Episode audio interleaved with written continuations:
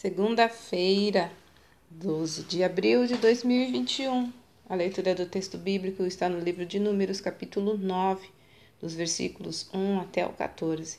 Esperar e ouvir. Esperar e ouvir nem sempre é fácil, muito menos quando se trata de aguardar por uma resposta de Deus. Com nossa maneira humana de ser, muitos de nós queremos resolver os problemas do próprio jeito, pois achamos que sabemos o que é o melhor. No entanto, a prática do dia a dia mostra que isso não é verdade.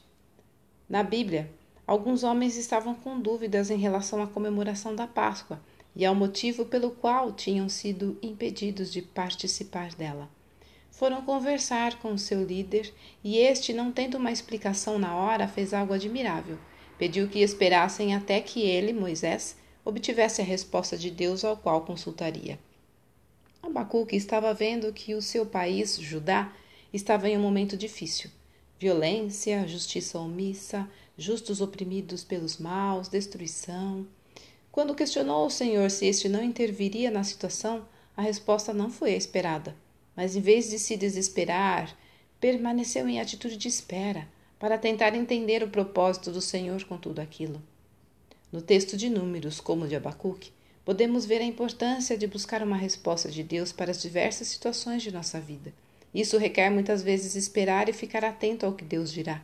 Talvez essa resposta do Senhor demore e possivelmente não venha da forma como queremos. Ainda assim, vale a pena esperar.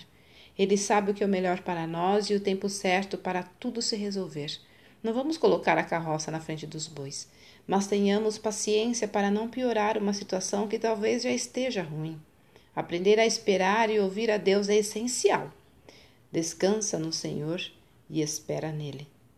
Texto retirado do presente diário da Rádio Transmundial, edição 24.